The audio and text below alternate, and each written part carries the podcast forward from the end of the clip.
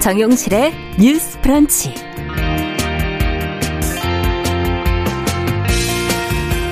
안녕하십니까. 정용실입니다. 대선 후보들의 TV 토론회를 시청할 때 이 수어 통역사 한 명이 출연자 모두의 말을 통역하는 모습 보신 기억이 있으신가요?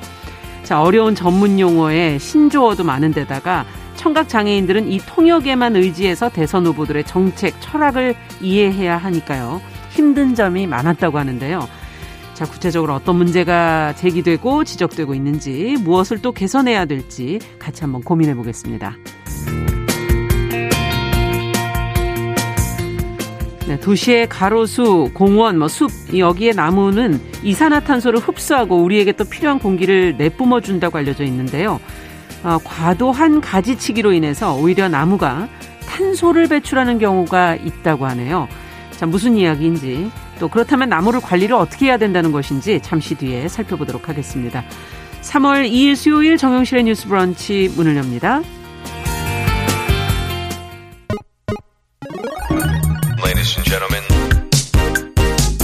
새로운 시각으로 세상을 봅니다. 정용실의 뉴스 브런치 뉴스 픽. 네, 정용실의 뉴스 브런치 언제나 청취자 여러분들과 함께하고 있습니다. 오늘도 유튜브로는 720분 넘는 분들이 들어와 주셨네요. 감사드립니다. 자, 첫 코너 뉴스픽으로 시작하겠습니다. 월요일, 수요일 이 두 분이 함께 해주고 계시죠? 전혜연 우석대 개공 교수님 안녕하세요. 안녕하세요. 전혜연입니다. 네, 조으론 변호사님 안녕하세요. 네, 안녕하세요. 조으론입니다. 네. 자, 지금 뭐 대선 마지막에 뭐 아주 분위기가 뜨겁습니다. 민주당의 지금 이재명, 새로운 물결의 김동연 대선 후보 어제 정치 교체를 위한 공동 선언 이걸 발표를 했어요. 자, 어떤 내용인지 정 교수님께서 좀 들어, 들, 어, 내용을 좀 정리를 해 주시죠. 예, 일단 아침에 들어온 속보부터 전해드리면 새로운 물결 김동연 대선 후보가 기자회견을 열고 후보직 사퇴를 선언을 했습니다. 네. 어, 사실상 이제 후보 단일화죠. 왜냐하면 김동연 후보는 후보 사퇴하면서 이재명 후보 지지를 선언했고요. 네. 이재명 후보 당선을 위해 뛰겠다 이런 내용을 또 밝혔습니다. 음. 그리고 이에 앞서 이미 사실상 이런 흐름을 감지할 수 있는 일이 있었는데요. 네. 민주당 이재명 대선 후보와 새로운 물결의 김동연 후보 이제 어제까지는 김동연 후보가 사퇴 그렇죠. 의사를 밝히지 않은 상황이었습니다. 만나서 정치 교체를 위한 공동 선언 내용을 밝혔는데요. 음. 어, 명분은 이렇습니다. 지금 정권 교체나 정권 연장만으로는 구조적 문제들을 해결할 수 없다. 따라서 음. 이 대한민국이 처한 위기를 극복하는 첫 걸음이 정치 교체다. 음. 정치 개혁을 거듭 강조했고요. 이 공동 선언의 핵심 내용은 크게 두 부어집니다. 첫 번째로는 개헌인데 20대 대통령 임기를 1년 단축하겠다. 그러면 임기가 2026년까지겠죠. 네. 그럴 때 2026년 대통령 선거와 지방 선거가 동시에 시행될 수 있고요. 그렇겠네요. 네. 또 권력구조 개편 내용이다 보니 거기에는 분권형 대통령제, 음. 책임 총리 등의 내용이 들어가 있습니다. 두 번째로 정치개혁 법안이라는 것은 연동형 비례대표제를 비롯한 선거제도 개혁안이 들어가 있는데요. 네. 이 연동형 비례대표제는 사실 예전에도 시도된 적이 있었는데 이른바 위성정당 논란으로 인해서 본래의 취지가 많이 쇠퇴 어, 아, 퇴색됐었다는 아, 비판을 받은 바가 네. 있습니다. 그래서 이 안을 좀 더 이제 강화하는 음. 내용이 들어가 있고요.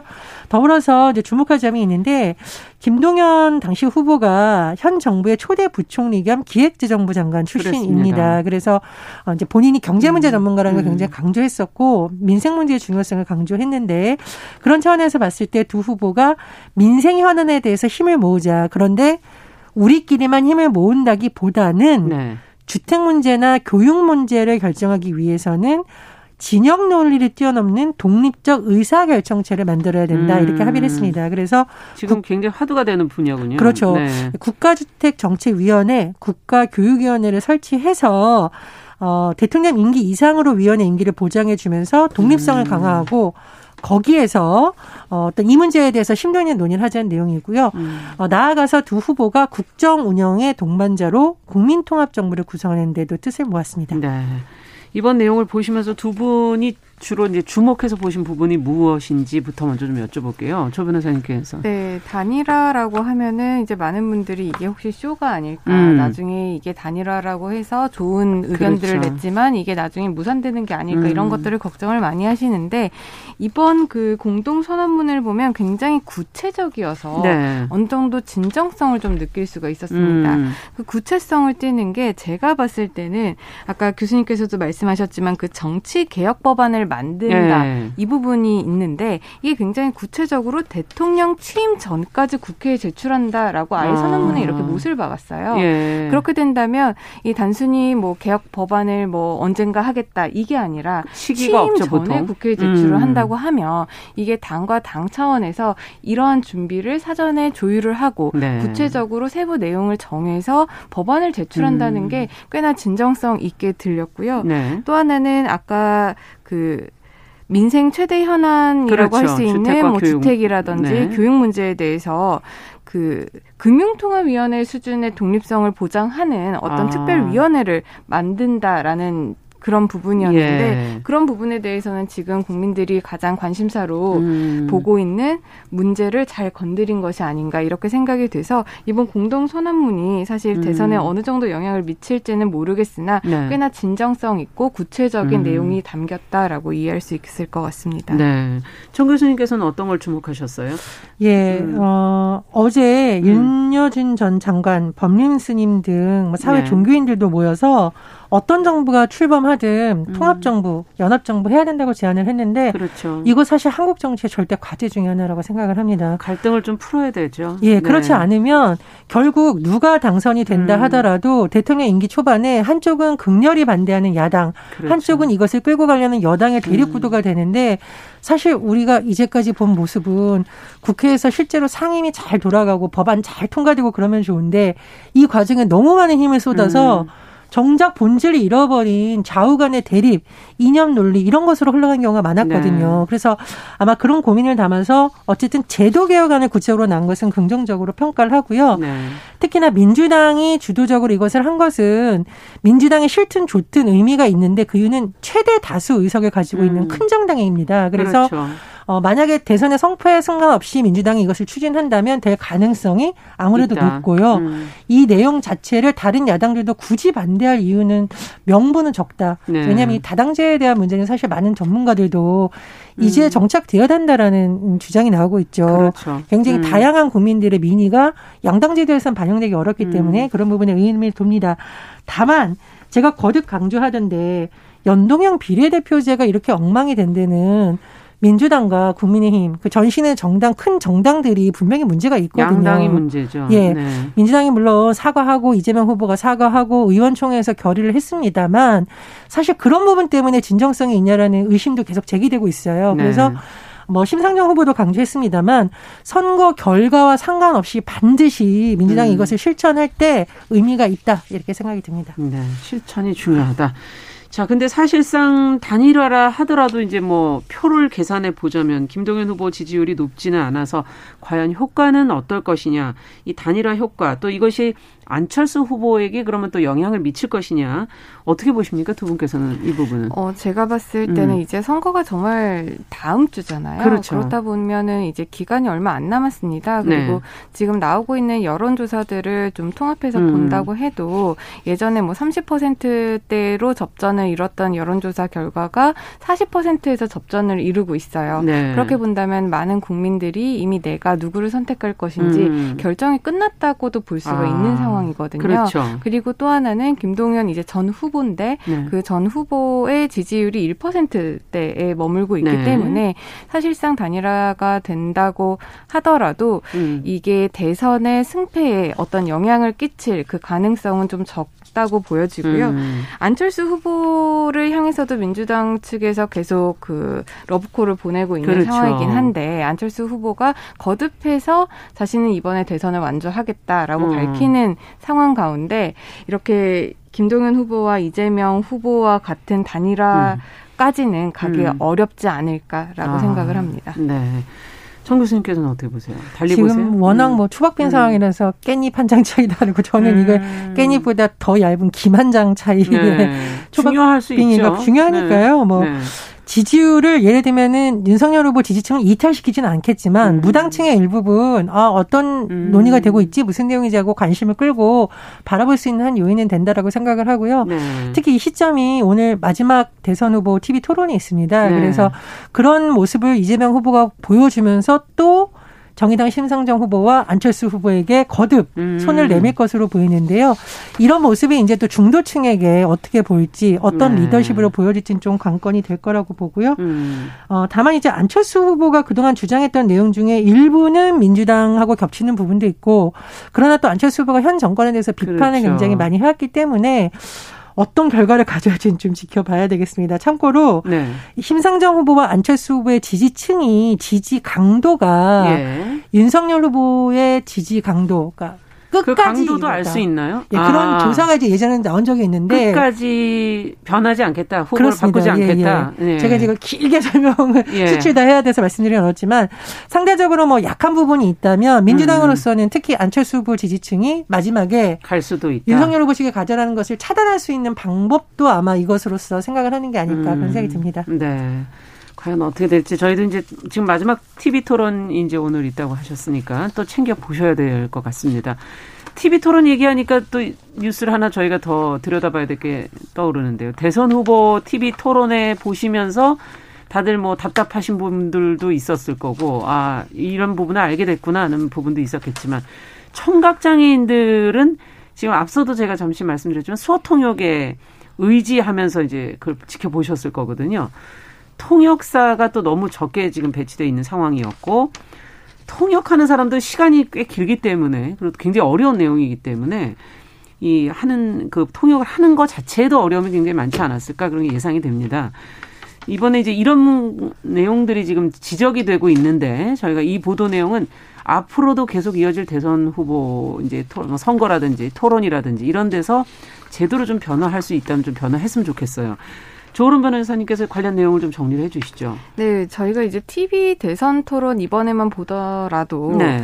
수어 통역사가 한 명이 나옵니다. 나와서 어. 통역을 해주시는데 그러다 보니까 일반인들이야 후보들이 어떤 말을 하는지 그렇죠. 후보들의 말이 이제 물리더라도 음. 이해를 하는데 별 무리가 없습니다. 하지만 이제 한 명의 수어 통역사가 통역을 하는 와중에 청각 장애인들은 후보자들이 각각 어떤 말을 하는지 아. 이런 점들을 파악하기가 굉장히 어려운데요. 네. 이런 점 때문에 이제 지난 19대 대선 때 장애인 인권 단체 장애의 벽을 허무는 사람들이 이 음. 문제를 국가인권위에 제기를 했고 네. 인권위가 선거 방송 화면을 송출할 때는 2인 이상의 통역 통역사를 수어 통역사를 배치하라고 권고를 했습니다. 권고를 했군요. 네. 네. 그런데 이제 지난 4.7 재보궐 선거라든지 예. 아니면 이번에 이미 실시되었던 그 1차, 2차 방송 네. 토론에 이 점이 개선이 되지 않았습니다. 여전히 한 명의 수업 통역사만 아. 있었는데 이렇게 되다 보니까 이제 이런 부분이 청각 장애인들의 알 권리라든지 아. 볼 권리 그리고 나아가서 참정권을 침해한다는 비판을 면치가 어려운 거죠. 네. 그리고 우리가 그냥 생각만 해보더라도 통역자가 한 명인데 후보자가 여럿이다라고 하면 예. 그런 전달하는 부분에 있어서 실제 한계는 정말 뚜렷한 거고요. 놓칠 수 있는 게 많겠네요. 맞습니다. 네. 그리고 사회자가 뭐 후보자들이 말을 하는 와중에 중재를 하는 경우에도 그렇죠. 그 사회자가 말을 하는 그 부분까지 수어 통역 자 한 분이 그걸 다 음. 통역을 해야 되기 때문에 굉장히 통역이 어려워집니다. 음. 그런데 이와 관련해서 중앙선거관리위원회 토론위원회 측이 그 수어 통역창이 너무 많아 버리면 음. 아니면은 다른 후보를 가리 가린다면 아. 이게 또 공정성에 어긋날 수도 있다라는 점 때문에 이런 점들이 개선이 안 됐었는데요. 화면상에 이제 띄워야 되니까. 네. 아. 그런데 최근 에 있었던 그 음. 1차 토론 때 더불어민주당 김강진 선대위 인재 영입위원회 부단장이 운영하는 그 개인 유튜브 채널에서 네. 그 1차 토론을 실시간 그 통역을 해서 전달을 했습니다. 아. 그러니까 수어만으로 이제 토론회를 볼 수 있도록 토론회 사회자나 대선 후보자 1인당 수어 통역사 5인, 그러니까 총 5인의 음. 수어 통역사를 전담 배치를 해서, 해서, 유튜브로 이제 방송을 송출한 건데요. 다만 저작권 문제 때문에 그 통역 화면과 TV 토론 영상을 음. 동시에 송출하기는 어려웠습니다. 근데 이후에 중앙선관위에서 이런 문제점을 좀 반영을 해서 앞으로 있을 이미 있었던 2차라든지 그렇죠. 오늘 또 있을 3차 토론에 대해서는 그 복지 TV 케이블 아, 채널인데요. 예, 예. 이 복지 TV 에서 이제 발화자별로 수어 통역사를 배치를 해서 일대일로 이제 아. 수어 통역을 하고 있고 할 예정이라고 합니다. 네. 그런데 여기에도 아직은 한계가 있습니다. 복지 TV 예. 아까 말씀드렸지만 케이블, 케이블 채널이다 채널이죠. 보니까 이게 네. 유료 가입을 해야 됩니다. 아. 그러면 아무래도 접근성 측면에서 한계가 있고요. 비용이 또 드는 거고. 네. 그리고 네. 이게 방송 3사에서 지상파에서 이미 각각의 방송사의 통역, 수어 통역사가 있는데 그런 점들이 반영이 되지 않고 음. 여전히 이렇게 복지 TV에서 나름의 수어 통역사를 또 개별로 배치해야 된다는 예. 그런 점이 아직까지는 한계점으로 지적되고 있습니다. 장애인 케이블 채널인 이제 복지 TV에서는 지금 이제 수어 통역을 개별로 하고 있다라는 안내까지 해주셨는데 자, 어떻게 해야 될까? 이번에 이 문제를 어, 개선이 좀 시급하다고 느끼시지 않으십니까? 어떻게 보십니까? 두 분께서는. 예, 근데 전 이거는 중앙선관위에서 더 세심하게 신경을 썼어야겠죠. 음. 2018년에 이미 국가인권위에서 이런 상황이 나왔으면 예. 선거 일정은 이미 다 예상이 되기 때문에 그렇죠. 이런 부분에 대해서 준비를 했어야 된다고 예. 보고요. 특히나 방송사별로 하는 왜 후보자들끼리 합의해서 네. 하는 토론도 중요하지만 이번 토론은 법정 토론이잖아요. 꼭 해야만 되는 토론회란 음. 말입니다. 네. 그러면 이 부분에 있어서라도 문제되는 점을 미리 파악을 해서 발화자별로 그러니까 음. 후보당 한 명씩 사실은 수어 통역사를 배치해야 음. 공약도 쉽게 해주고 이렇게 할 수 있거든요. 그렇죠. 수어 통역하시는 분들이 사전에 공약집을 충분히 인지해야 우리가 줄임말도 제대로 설명을 해줄 수 있고 하는데 맞습니다. 현장에 있는 분들이 굉장히 어렵다는 지금 인터뷰 많이 나오고 있거든요. 예. 그러니까 이거는 장애인 접근권 침해인과 동시에 수어 통역사 분들의 노동 문제도 사실은 얽혀 있습니다. 그러네요. 두 가지 음. 좀 빨리 개선을 해야 된다고 보고요. 또 하나 제가 내용을 살펴보니까 장애인 참정권 관련해서는 사실 여러 가지 문제가 계속 제기되고 있습니다. 일단은 투표소 접근권 문제. 네. 지금 뉴스 찾아보시면 특정 지역에서 장애인들이 투표소 가서 투표하기가 이 동선이 너무 어렵다. 라는 어. 지적 나오고 있고요. 두 번째로 공약집에 지금 점자 공약집에 틀린 내용이 막 발견이 되고 있다고 음. 해요. 음. 아. 이 부분. 그리고 시각장애인데도 점자를 읽지 못하는 경우를 대비해서 음성 공약도 좀 나왔으면 좋겠다는 의견 많거든요. 그렇죠. 이런 부분 같이 계약이 됐으면 좋겠다는 생각이 듭니다. 네. 공약집 문제부터 해서 법정 음. 토론만이라도 좀 제대로 됐으면 좋겠다. 어떻게 보십니까, 조 변호사님께서? 어, 교수님 말씀하신 부분에 상당 부분 전체적으로 공감을 하고요. 네. 제가 아쉬운 거는 이제 오늘 또 이제 복지 TV에서 수어 통역사들이 네. 1대 1로 전담하는 수어 통역을 볼 수가 있는데 이게 아직도 지상파에서는 될지 미지수라는 점이 굉장히 음. 아쉽습니다.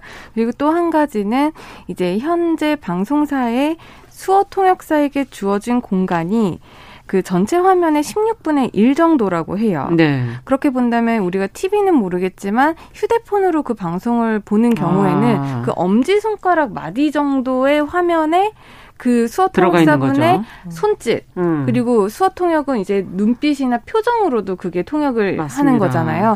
이런 것들을 보기에 굉장히 작은 아. 공간이기 때문에 이러한 제약이 너무나도 크거든요. 네. 그래서 이 부분 관련해서 방송통신위원회가 그, 그 수어 화면 크기를 이 국민적 관심이 큰 선거 방송에서는 8분의 1까지 확대를 할수 음. 있다고는 이제 가이드라인을 내놨는데 네. 이게 아직까지도 지켜지지 않고 있는 상황이기 때문에 예. 이런 것들이 이번에 오늘 좀 음. 이행이 됐으면 좋겠는지 한번 지켜봐야 될 것 같고요. 그러네요. 사실상 이때까지 이런 수어 통역, 일대일 수어 통역이 잘 이루어지지 않았던 것이 뭐 예산이라든지 음. 아니면은 선거 정보의 형평성 음. 또그 수어 통역을 하다가 다른 후보의 얼굴을 가리게 되면 이게 또 공정성, 침해 음. 문제 이런 것들이 있었는데 사실 이런 것들은 그 일반인들, 비장애인들의 권리를 침해한다는 문제 때문에 어떻게 보면 음. 장애인 분들의 권리가 침해가 되고 있는 그렇죠. 거거든요. 음. 그렇기 때문에 이것을 누구를 더 우선시 한다기보다는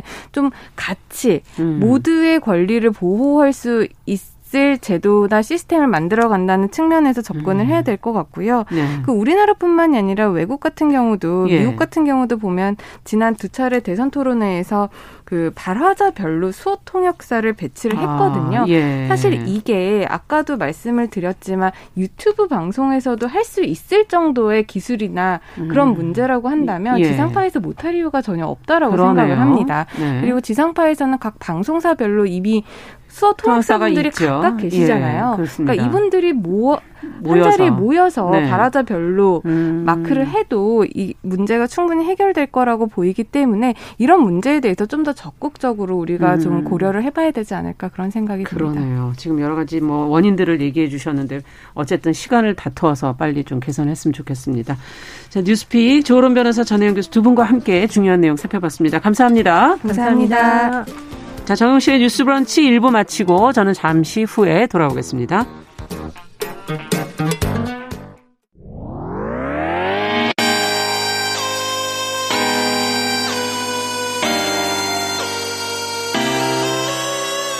어떤 사람들은 삼루에서 태어났으면서 자신이 삼루타를 친 것처럼 생각하며 살아간다라는 음. 말이 있어요. 3분 즉석칼에 만들듯이 법안을 뚝딱뚝딱 잘 만들어내시는 분들이 왜 여기에 대해서는 음. 이렇게 직무유기를 하고 있을까 그런 문제가 들고 따끔하게 이 예. 여성 팬티에 달려있는 정체불명, 의미불명의 리본에 대해서 생각을 하게 됩니다. 도대체 이 아이는 왜 있는가? 경쾌하게. 정말 그런가요? 외신도 당황한 거죠. 이 사건을 보고 예. 도대체 한국에서 무슨 일이 벌어지고 있는 거냐? 음. 이거 한국의 성보수주의 때문 아니냐? 할 말은 하면서 같이 고민해보겠습니다. 고민해 보겠습니다. 세상을 보는 따뜻한 시선 정용실의 뉴스 브런치 네, 정용실의 뉴스 브런치 듣고 계신 지금 시각 11시 31분입니다. 자, 필환경 시대를 맞아서 저희가 기후변화의 심각성을 계속 짚어드리고 있고 환경 이슈 들여다보고 있습니다. 환경하자. 자, 오늘은 이효리 팀장님 휴, 어, 휴가를 가셔서 저희가 서울 환경운동연합의 최영 활동가 자리에 모셨습니다. 어서 오십시오. 네, 안녕하세요. 네. 오늘은 어떤 얘기를 좀 해볼까요? 어, 오늘 도시의 음. 나무들에 대해서 좀 이야기해 볼까 하는데요. 도시의 나무들. 네, 네. 요즘 뭐 기후 위기를 극복하기 음. 위해서 네. 탄소 중립을 이뤄내겠다. 뭐 이런 말들 사실 이제 그렇죠. 너무 익숙해지셨을 것 같고. 그리고 사실 이런 탄소 중립을 위해서 이 탄소를 흡수해서 음. 이미 배출된 탄소를 흡수하는 방안과 예. 어, 배출하기 전에 그 배출할 탄소를 좀 덜 배출하도록 어. 저감하는 방안 두 가지 방안이 네, 있겠네요. 두 가지를 좀 음. 통해 가지고 이렇게 탄소 중립을 이뤄내겠다라고 말하는데 네. 요즘에는 이런 도시에서의 탄소 흡수를 위한 방안으로 예.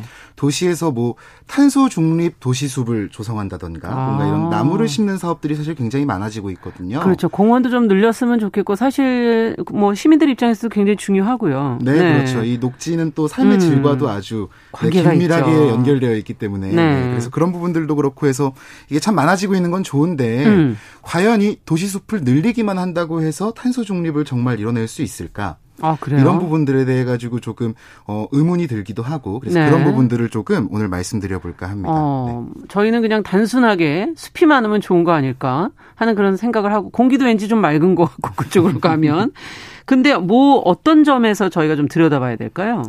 어, 당연하게도 사실, 음. 네, 숲이 많으면 공기가 좋고, 쾌적하고 음. 이런 건 너무 당연한 사실이죠. 근데 저희가 이 숲을 조성할 때 음. 탄소 중립을 위해서 온실가스를 흡수하는 음. 이산화탄소를 흡수하는 그런 숲을 조성한다라고 이야기를 하면서 네. 지금 네. 그 탄소 중립 도시숲 사업 같은 것들을 진행을 하고 있지만 예. 그런데 동시에 과연 그 도시숲에 있는 나무들이, 나무들이. 정말 잘 관리되고 있고 아. 네 정말 잘 이 탄소를 흡수할 수 있는 그런 환경에 처해져 있는가 예. 이런 부분들이 조금 의문이 들었어요. 왜냐하면은 네. 이 나무가 숲이 그 탄소를 흡수한다라는 것은 음. 보통 이 탄소가 이산화탄소겠죠. 그렇죠. 근데 이 이산화탄소를 흡수하고 산소를 배출한다라고 알려져 있는데 네. 이게 사실은 식물이 살아가기 위해서 식물도 탄수화물이 필요하거든요. 아. 그러다 보니까 이 광합성을 통해 가지고 이산화탄소를 예. 흡수하고 그렇죠. 산소를 배출하고 하는 거잖아요. 네. 그런데 이 부분에 대해 사실 이 광합성이라는 건 빛에너지를 이용하는 거기 때문에 예.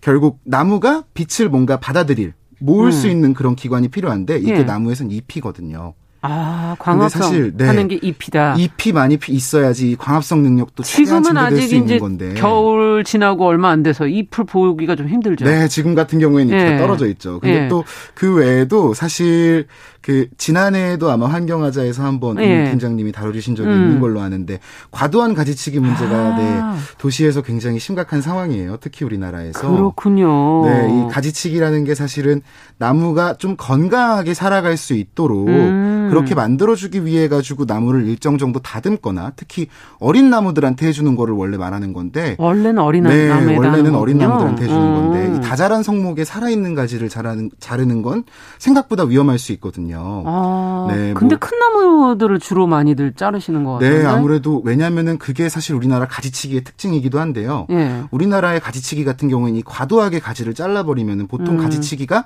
나무의 크기를 줄이기 위해서 우리나라에서는 아, 일어나거든요. 뭐 그렇군요. 간판을 가린다거나 뭔가 아, 이런 맞아요, 때문에 맞아요. 예. 뭐이 가지의 크기를 좀 줄이고 나무를 음. 줄이기 위해서 이렇게 가지치기를 많이 하는데 근데 음. 이 과도하게 그냥 나무를 확 잘라버리면은 그 자리에서 그 잘린 자리에서 얇은 가지들이 엄청나게 많이 자라나요. 네. 근데 이 가지들은 또 굉장히 빨리 자라나기 때문에 다시 또 그 가지치기를 하기 전에 크기가 금방 회복이 되는 거죠. 아. 사실 이렇게 가지치기를 하면 또 가지치기를 또 하 게 되고 맞아요. 그러다 보면 계속 가지치기를 반복하면서 큰 나무들인데도 계속 가지를 잘라야만 하게 되는 그런 아. 좀 구조적인 네, 상황이 있는 거죠. 그러면은 가지치기하고 지금 앞서 얘기해 주신 이제 그 온실가스를 흡수하는 거하고의 그 상관관계? 네. 그걸 조금 더 들여다보죠. 과학적으로 뭐 나와 있는 어 뭐 자료들이 있습니까? 어 우선 뭐 음. 강합성이 음. 잎을 통해서 일어나는 거고 예. 그렇다 보니까 이 잎이라는 게 많아졌을 때 음. 그리고 그 잎을 받치고 있는 가지가 많아졌을 때 네. 그럴 때 광합성 능력이 증대된다. 아. 이거는 네, 좀 당연한 사실이라고 봐주시면 될 것 같고요. 그런데 이 가지들이 잘리다 보니까 음. 사실 뭐 닭발가로스라던가 뭔가 이런 맞아, 말이 유행하기도 했어요. 보기가 네. 참안 좋아요. 가지가 참 얼마 없는 나무들 네. 같은 같은 네. 경우에는 과연 저 나무가 올바르게 광합성을 해가지고 음. 자기가 살아가는데 필요한 탄수화물을 흡수할 수 있고 음. 또 이산화탄소를 흡수하고 탄소를 배출할 수 있을까 음. 이런 부분들에 대한 의문이 좀 드는 부분이 있었던 거죠. 그렇군요. 그러니까 도시 숲이 탄소를 흡수하는 것으로서의 역할을 제대로 못할 수 있다. 이렇게 어, 네. 얘기할 수도 있는 어떻게 거군요. 어떻게 관리하느냐에 따라서 음. 탄소 흡수원의 역할을 못할 수도 있겠다라는 아, 말씀입니다. 그렇군요. 그러면은 근데 그걸 넘어서서 또 탄소의 배출원이 된다는 얘기도 있던데. 네, 사실 지난해 음. 연세대학교 홍진기 교수 연구팀이 서울숲 을 대상으로 연구를 한 결과인데요. 서울숲. 네, 서울숲 네. 성동구에 위치한 유명한 도시공원이죠. 예. 서울의 대표적인 공원인데 어, 이 서울숲이 이 연구팀의 결과에 따르면 이산화탄소를 순 배출원 순, 순수하게 배출하는 배출원이다. 어. 라는 결과가 있었어요. 어, 이건 네. 정말 놀라운 결과인데요. 네, 사실 네. 저도 이 결과를 처음 들었을 땐 정말 당황스러웠는데 이게 서울숲이 그 서울숲에 있는 나무들, 그 서울숲이 예. 이산화탄소를 흡수하는 1년 동안 흡수하는 면적이 제곱미터당 한 4.6kg 정도 됩니다. 어. 네, 이것도 사실 굉장히 많은 건데. 네.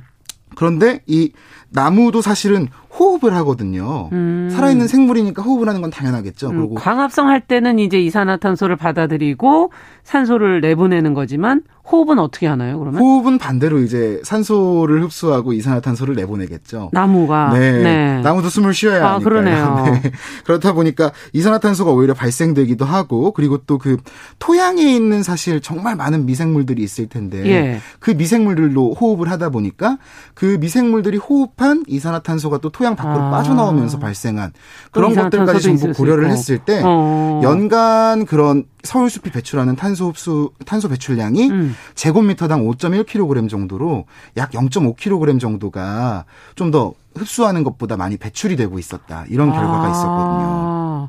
저희는 광합성만 늘 생각하고 호흡을 생각을 못 했네요. 그렇죠. 사실 이게 생물이니까 숨을 쉰다는 건 너무 당연한 건데 아. 나무도 살아 있는 건가라는 게 저희가 사실 머리로 그렇죠. 알고 있다라고 고정되어 있다 보니까 네, 아무래도 그게 쉽지 않은 부분인 것 같아요. 아 그렇군요. 그렇다면 어 가지치기라면 이게 더 호흡이 더 강해지고 어, 광합성은 줄어들고 이렇게 된다는 얘기인가요? 호흡이 더 강해진다라고 말씀드리긴 어려울 것 같지만 유지되고 네, 어. 광합성을 하는 그런 능력이 아무래도 저해될 수밖에 없겠죠. 아. 그렇다 보니까 또 탄소 흡수원으로서의 기능은 좀 더 약화될 수밖에 없고. 음. 네, 근데 또 그렇다고 해가지고 도시숲이 마냥 탄소 흡수를 마냥 못한다고 해도 음. 뭐 도시에 도움이 안 된다거나 아, 니면 뭐, 네, 뭐 기후 변화의 예. 기후 위기를 극복하기 위해서 음. 탄소 중립을 일궈내는 데 있어서 도움이 안 된다거나 이런 건 또 절대 아닙니다. 그래도 이번 네. 기회에 네. 그러면 도시숲을 조성하는 사업 앞서 얘기해 주신 그 사업에 대해서 어떻게 들여다봐야 될지 좀더 얘기를 해 주시죠. 네. 음. 사실 원래는 이 도시숲 조성 사업들이 대부분 미세먼지 차단 숲이라는 이름으로 음, 네, 처음에 시작이 됐죠, 네, 시작을 하고 네. 네, 지자체들에서 같이 진행을 한 형식이었는데 이게 음. 네, 그 최근에 변경이 된 거예요. 미세먼지 음. 차단 숲에서 탄소 중립 도시 숲 사업으로. 아. 근데 이 탄소 중립을 이야기하면서 도시 숲을 흡수원으로서 음. 이 탄소 흡수원으로서 바라보고 그런 면에서 이런 것들을 진행하다 보니까 오히려 그렇게만 진행을 했을 음. 때는 방금 말씀드린 것 같은 연구 결과를 접했을 때는 너무 놀라워요. 어, 오히려 이 탄소를 도시 숲이 흡, 배출을 하고 있다니라고 음, 음. 하면서 좀 네 그 놀라울 수 있는 네. 의아할 수 있는 그런 음. 부분이 있는 건데 근데 동시에 탄소를 흡수하기만 하는 것뿐만 아니라 도시 숲이 있으면 탄소 배출 자, 체가 억제가 되는 부분이 있거든요. 아. 네 왜냐하면은 사실 저희가 뭐 숲의 기능으로 너무 당연하게 이야기하는 네. 뭐 이산화탄소 흡수해서 신선한 산소를 음, 배출한다거나 음, 음. 뭐 이런 건 당연한 거고 거기에서 뭐 도시의 온도를 낮춘다. 아, 그렇죠. 네, 뭐 이런 부분들이 또 있을 텐데 맞아요. 이 여름철에 냉방이나 이런 에너지 사실 이런 것들이 굉장히 많잖아요. 음. 네. 근데 이 뉴욕 트리맵에 있는 그 대왕 참나무 예를 한번 들어 드려드리고 네. 싶은데 이 뉴욕 트리맵에 음. 살펴보면은 한 81cm 정도 지름의 대왕 참나무가 네. 연간 이산화탄소를 흡수해서 발생하는 경제적 가치가 약 38.94달러 정도 됩니다. 네. 그런데 이 같은 나무가 음. 뭐 주변 지역의 열섬을 완화하거나 뭐 음. 뭐 이런 기능으로 에너지를 저감해서 발생하는 그런 경제적 가치가 283.73달러 아. 정도가 돼요. 거의 다섯 배가 넘는 수치죠. 네, 그렇다 보니까 사실 이 나무 가 이 순흡수원으로서 음. 수치적으로만 이렇게 나타내려고 하다 보니까 이런 부분들이 정말 너무 집중이 많이 되어 있지만 음. 동시에 그것 외에도 너무 좋은 기능들 너무 유익한 편익들이 그러네요. 너무 많은데 그런 부분들에 대해서도 사실 종합적으로 좀 들여다봐야 네, 되겠군요. 집중을 좀 많이 하고 네, 음. 이런 것들을 좀 더 알리고 할 필요가 있다라고 생각이 들더라고요. 네. 그렇다면 기후 위기를 좀 극복하기 위해서 어 특히 이제 뭐 탄소 중립을 잘 이루어 나가기 위해서는 나무를 좀 제대로 키워야 되겠군요. 관리를 제대로. 네, 음. 그렇죠. 일단은 음. 그 시작이 어, 과도한 가지치기, 음. 닭발가로수를 만드는 그런 가지치기를 좀 지양하고 음. 이제는 좀 제도적으로 지속 가능하고 건강하게 음. 나무를 관리할 수 있는 방안들을 마련해 나가야 될 거라고 생각하고 있습니다. 네. 지금 4222번님께서는 나무가 호흡한다는 거 처음 하셨다고. 정말 소중한 나무, 이제 마 구잡이로 개발돼서 훼손되지 않았으면 좋겠다는 의견도 보내주셨습니다. 자, 오늘 환경하자 서울 환경운동연합의 채용 활동과 함께 잘못된 나무 가지치기로 인해 발생할 수 있는 문제 같이 한번 생각해 봤습니다. 말씀 잘 들었습니다. 네, 감사합니다. 감사합니다.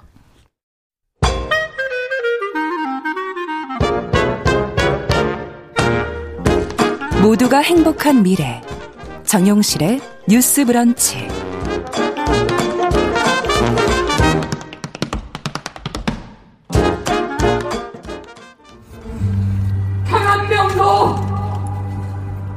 자르지 마십시오.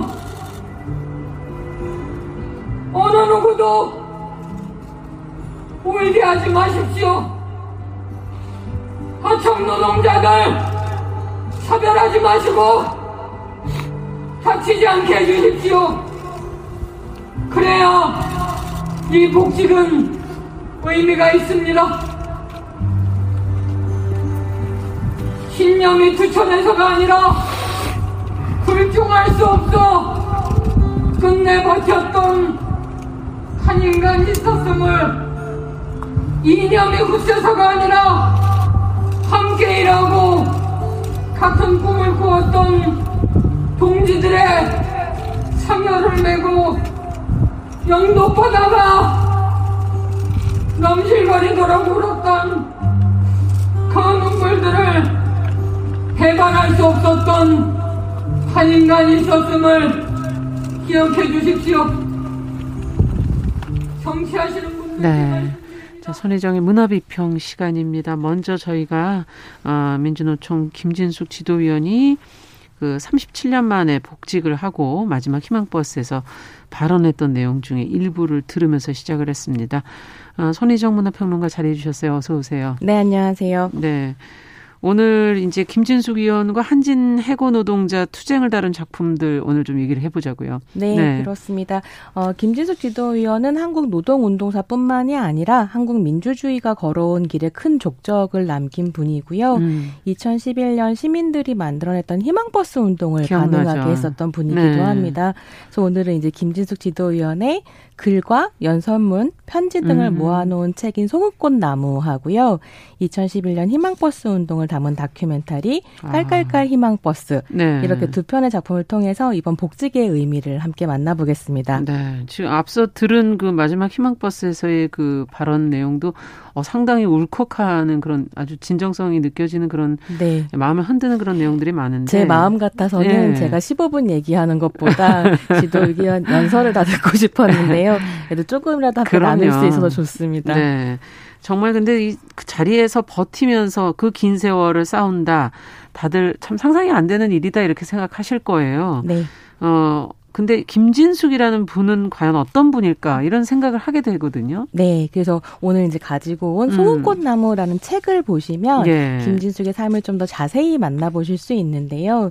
이 책에서 말하는 소금꽃은 그러니까 말하자면 땀 흘린 노동자의 옷에 음. 이렇게 얼룩얼룩 묻어 있는 그 아. 이제 어, 흔적이고 그렇죠. 그러니까 그 소금꽃이 핀 나무라고 하면 음. 노동자를 말하는 거죠. 네. 이 책을 보시면 노동자 김진숙의 삶과 생각, 투쟁이 고스란히 음. 담겨져 있습니다. 예. 그러니까 10대 때부터 보세 공장 근로자를 시작으로 신문 배달, 아이스크림 장사, 버스 안내양 등 안 해본 일이 없다라고 할 정도로 다양한 일을 했고 1981년에 드디어 음. 이제 한진중공업 당시는 대한조선공사였는데요. 예, 예. 대한조선공사에 취직을 하게 되는데 이때 이제 취직하셨을 때 유일한 여성 용접공이었다고 해요. 예, 그래서 굉장히 열심히 일을 하셨던 것 예. 같고 5년 근무하는 동안 지각 한 번 하지 않았고 아. 분량 한 번 내지 않는 모범 일꾼이었다라고 이제 음. 스스로 쓰고 계십니다. 그런 분이 어쩌다가 해고를 당하게 된 걸까요? 네, 일을 시작한 지 5년 차가 되던 해에 예. 노동조합 대의원 선거에 나가게 됩니다. 음. 처음 에 출마 권 유를 받았을 때 그냥 흘려 들었었는데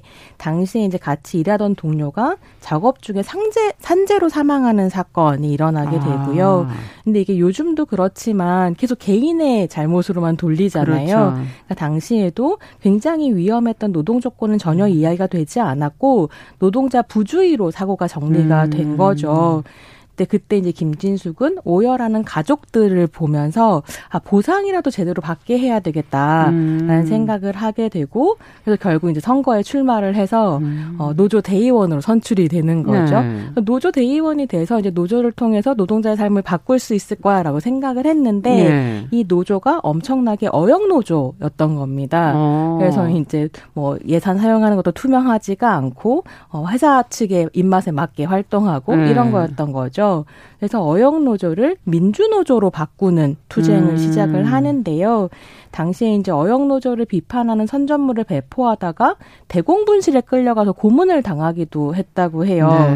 근데 그 뭐 선전물 내용이 뭐 대단한 내용이 있었던 건 아니고 노조를 공개 운영해라. 생활관과 도시락을 좀 개선해 달라. 아. 노동자의 죽음에 미온적으로 대처하지 말라. 뭐 이런 식의 이제 음. 상식적인 내용이 있었는데 그래도 대공분실에 끌려갔었던 거죠. 그 이후로도 대공분실에 세 번을 끌려가고 부도 부서 이동을 이제 부당하게 두 번을 당하고 음. 그러면서 1986년 그의 나이 26살에 부당 해고를 당하게 됩니다. 아. 그 이후로 쭉 투쟁을 해오신 셈인데요. 네. 2000년대 중반이 되면 김지도와 함께 해고된 노동자들이 20년 만에 다 복직을 하거든요. 예. 근데 그때도 김지도 위원만 복직 대상에서 제외가 됐었어요. 음. 그러니까 그만큼 노동운동에서 상징성이 좀 큰 사람이었었던. 셈이고 그러다가 한진중공업이 2010년이 예. 되면은 이제 경영 악화를 이유로 부산 영도조선소에 생산직 노동자 400명을 정리해고 하거든요. 있거든요. 음. 재직 노동자의 3분의 1 이상이 갑자기 생계를 잃게 되는 상황이 됐고 많은 숫자가 나왔군요. 네, 이거에 저항을 하면서 김진숙이 2011년 1월 6일에 이제 영도 조선소에 있는 35m 높이의 85 크레인에, 크레인에. 올라가게 됩니다. 네. 그게 이후에 희망버스 운동으로 이어지게 되는 거죠. 그렇군요. 책을 들여다보시면서 특히 조금 내가 더이 어, 얘기는 전해드리고 싶다는 대목이 혹시 있으신지? 네. 이 책 마지막에 수록되어 있는 김진숙의 항소 이유서를 꼭 읽어보셨으면 좋겠는데요. 음. 이 항소 이유서는 1995년 동네 봉생병원 노동조합 파업과 관련해서 이제 같이 싸우다가 네. 뭐 산자 개입, 집시법 위반 등으로 구속되어서 징역 1년 6개월에 집행유예 2년을 선고받은 뒤에 쓴 항소 이유서입니다. 아, 네. 글에 있는 표현 그대로 얘기를 하자면 18 순진한 근로자가 왜 싸우는 노동자가 되었고 36 장년이 되어서 두 번의 전과 기록을 가진 전과자가 될 수 없었, 될 수밖에 없었는가 하는 음. 사연을 이제 이제부터 쓴다라고 항소 유서에 되어 아. 있고 그 삶의 궤적을 쭉 따라서 이제 써 내려가는 음. 거죠. 근데 그 글의 끝은 이렇게 마무리가 되는데요. 판사에게 쓰는 거잖아요. 그렇죠. 보, 법이 곧 정의였으면 좋겠습니다. 우리 같이 가진 것 없고 배운 것 없는 사람들이 배가 등가죽에 붙어가면서 정의를 소리 높여 외치지 않더라도 그저 법이 정의이기만 하다면 음. 그렇다면 이렇게 글이 끝나요. 아. 그 그렇다면 다음에 점점점점 말줄임표가 나오거든요. 음. 근데 제가 이번에 읽, 다시 읽으면서 그 말줄임표 안에 그러니까 법이 과연 정의라면 음. 우리의 삶이 어떻게 달라질까라고 음. 하는 그 음. 말줄임표의 내용들은 그 책을 읽는 우리가 채워 넣을 그렇죠. 수 있겠다 네. 이런 생각이 들더라고요. 네. 뭔가 가슴에 좀 남는 그런 어, 여운이 있네요. 어, 김진숙 지도위원이 그 앞서 얘기해 주신 것처럼 크레인 올라갔던 그 부분도 아마 보도를 통해서 보시면서 기억하시는 네. 분들도 계실 거고 희망버스 운동도 아마 기억하신 분들 꽤 계실 것 같은데 네. 벌써 그게 10년 전이더라고요. 이렇게 시간이 금방 네. 가는군요. 그래서 희망버스만 들어도 아, 기억나시는 분도 계시겠고 음. 낯선 분도 계실 텐데요. 희망버스는 85호 크레인에서 김지도가 306일간 고공 시위를 벌여요. 1년 가까이 네. 이제 그 위에 떠 있었던 그랬죠. 건데 그를 응원하기 위해서 운행된 버스이고요. 전국 각지에서 6차에 걸쳐서 수만 명의 사람들이 음. 동참했었던 운동입니다. 근데 사실 이 2000년대 말부터 시작해서 희망버스가 펼쳐졌던 2010년대는 대한민국의 민주주의가 음. 광장과 SNS를 만나서 그야말로 음. 꼽혔던 시기이기도 하거든요. 그러네요. 그러니까 네. 민도는 점점 올라가는데 음. 어, 정치와 자본, 시장이 그 민도를 따라가지 못하면서 음. 이제 시민들이 기꺼이 광장으로 나오던 그 시기였던 거죠. 네. 그래서 2011년에 희망버스는 그 이후에 세월호 그리고 촛불광장가 네. 다 함께해서 한국 민주주의 역사에서 빼놓을 수 없는 상징적 사건이 되기도 했습니다. 네. 앞서는 저희가 이제 소금꽃나무라는 책을 봤는데 이번에 이 희망버스 운동과 관련해서는 다큐로 좀 어, 네. 어, 들여다보자고요. 이수정 네. 감독의 다큐멘터리 깔깔깔 희망버스인데요. 음. 이때 당시 희망버스 타고 내려간 사람들이 깔깔깔 모자라고 하는 걸 아. 꽃갈 모자 같은 걸 맞아요. 썼었는데 네. 사실 이제 막 경찰들이랑 대치하고 그래서 겁이 막 나는데 음. 깔깔깔 모자를 쓰면 용기가 생겼다 뭐 이런 식의 이제 이야기가 나오기도 해요. 예. 근데 이수정 감독이 1차 희망버스 에 올라타면서 내가 왜 음. 생전 몰랐던 이 사람을 만나기 위해서 부산까지 내려가는 걸까? 음. 나뿐만이 아니라 여기에 함께하고 있는 이 수많은 그렇죠. 사람들의 마음은 무엇일까? 음. 이런 질문을 품고 카메라를 들고 희망버스에 올라탑니다. 아. 근데 이게 1차만 갔던 게 아니라 1차에 갔더니 2차도 가게 되고 3차도 가게 아. 되면서 아. 희망버스에 연대하면서 이제 만났던 사람들의 이야기를 다 담고 있거든요. 그렇군요. 근데 요 시기가 아까 말씀드린 것처럼 광장의 민주주의 가 음. 꽃피던 때여서 예컨대 뭐 제, 제주도 강정 싸움이라든지 그렇죠. 아니면 뭐 부당한 철거에 저항하는 음. 싸움이라든지 이런 데서 싸우고 있던 사람들이 또막 희망버스 연대를 해요. 음. 그래서 이 작품을 보면 그 2011년의 광장의 공기라고 하는 것이 어땠는지 예. 한껏 느껴보실 수 있는 그런 작품이기도 합니다. 예. 어떤 내용의 다큐를 보시면서 가장 인상적이셨어요? 네, 저는 다큐에서 되게 재미있었고 흥미로웠던 음. 건 저도 희망버스를 탄 적이 있기 때문에 새록새록 또 음. 이제 추억이 어, 느껴지기도 했었는데요. 네. 당시에 이제 이 희망버스라고 하는 게 트위터라는 새로운 문화를 중심으로 새로운 미디어를 아. 중심으로 되게 어, 열정적으로 조직됐었거든요. 네. 근데 그때 트위터를 중심으로 활동했던 사람 중에 사람들 중에 음. 날라리 외부 세력이라고 스스로를 불렀던 젊은 여성들이 있었어요. 어. 그러니까 과거와는 조금 다른 새로운 시민운동의 모습을 보여줬었는데요. 그러네요. 그러니까 막 되게 심각하게 투쟁하는 것도 중요하지만 음. 이 새로운 시민들은 웃고 춤추고 노래하면서 음. 김지도를 응원을 했었던 거죠. 음. 그래서 김지숙 지도위원도 이 날라리들한테 이런 메시지를 남겼다는 거예요. 내가 깃발을 들때 음. 너희는 기타를 들고 갔다. 이런 아. 얘기를 했다고 하는데 예. 그런 굉장히 유쾌한 싸움을 보여주기도 하고요. 변화일 수도 있고요. 네, 그래서 그쵸? 그런 것들도 음. 포착할 수 있는 재미가 있는 다큐였습니다. 음. 이 날라리들 중에 박성미 감독이라는 사람이 영화 감독이 있나요? 네, 네, 이 사람이 당시에 뭘 했었냐면 희망버스 러브 스토리라는 아. 엄청나게 화제가 되었던 스톱 애니메이션을 아. 제작하거든요. 레고로 만들었는데요. 예. 이거 아직도 유튜브에서 보실 수 있어요. 어. 이때 박성미 감독 감독이 뭐라고 얘기했었냐면 나에게 희망 버스는 말하자면 어 러브 스토리다. 음. 그러니까 김진숙에 대한 러브 스토리이기도 네. 한 건데 우리의 싸움을 대신하고 있는 사람, 음. 이 신자유주의와 싸우고 있는 노동자에 네. 대한 사랑이 사실 희망 버스를 움직이는 굉장히 큰 동력이었구나 이런 생각 음. 들더라고요. 네. 자, 그러면은 그래서 결국 85 크레인에서 이렇게 지지를 많이 받으면서 내려오게 되는데 네. 계기가 뭐였죠? 어, 한진중공업 노사 합의안이 만장일치로 가결되면서 네. 306일째 되던 음. 날 그러니까 2011년 11월 10일에 이제 내려옵니다. 김진숙 음. 지도위원이.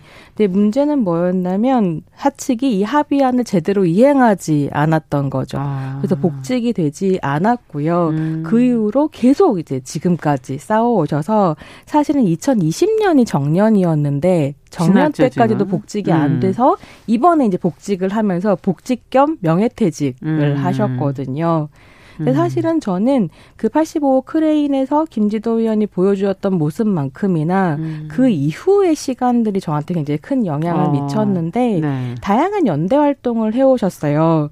그리고 다양한 소수자들의 문제에 목소리를 내셔, 내시면서 음. 한국 사회에서 노동운동의 의미를 확장시켜 오셨거든요. 음. 그래서 이번에 아까 이제 조금 들었던 고 퇴임사에서 네. 이런 얘기를 하시는데요.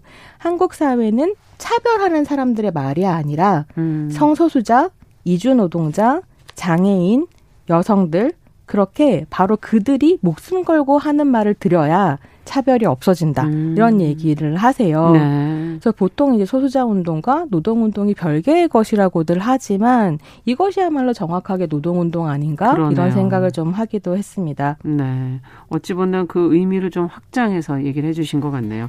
자, 오늘 손희정의 문화 비평 37년 만에 복직한 노동자이자 운동가인 김진숙 위원의 삶을 담은 책과 다큐 저희가 같이 들여다봤습니다.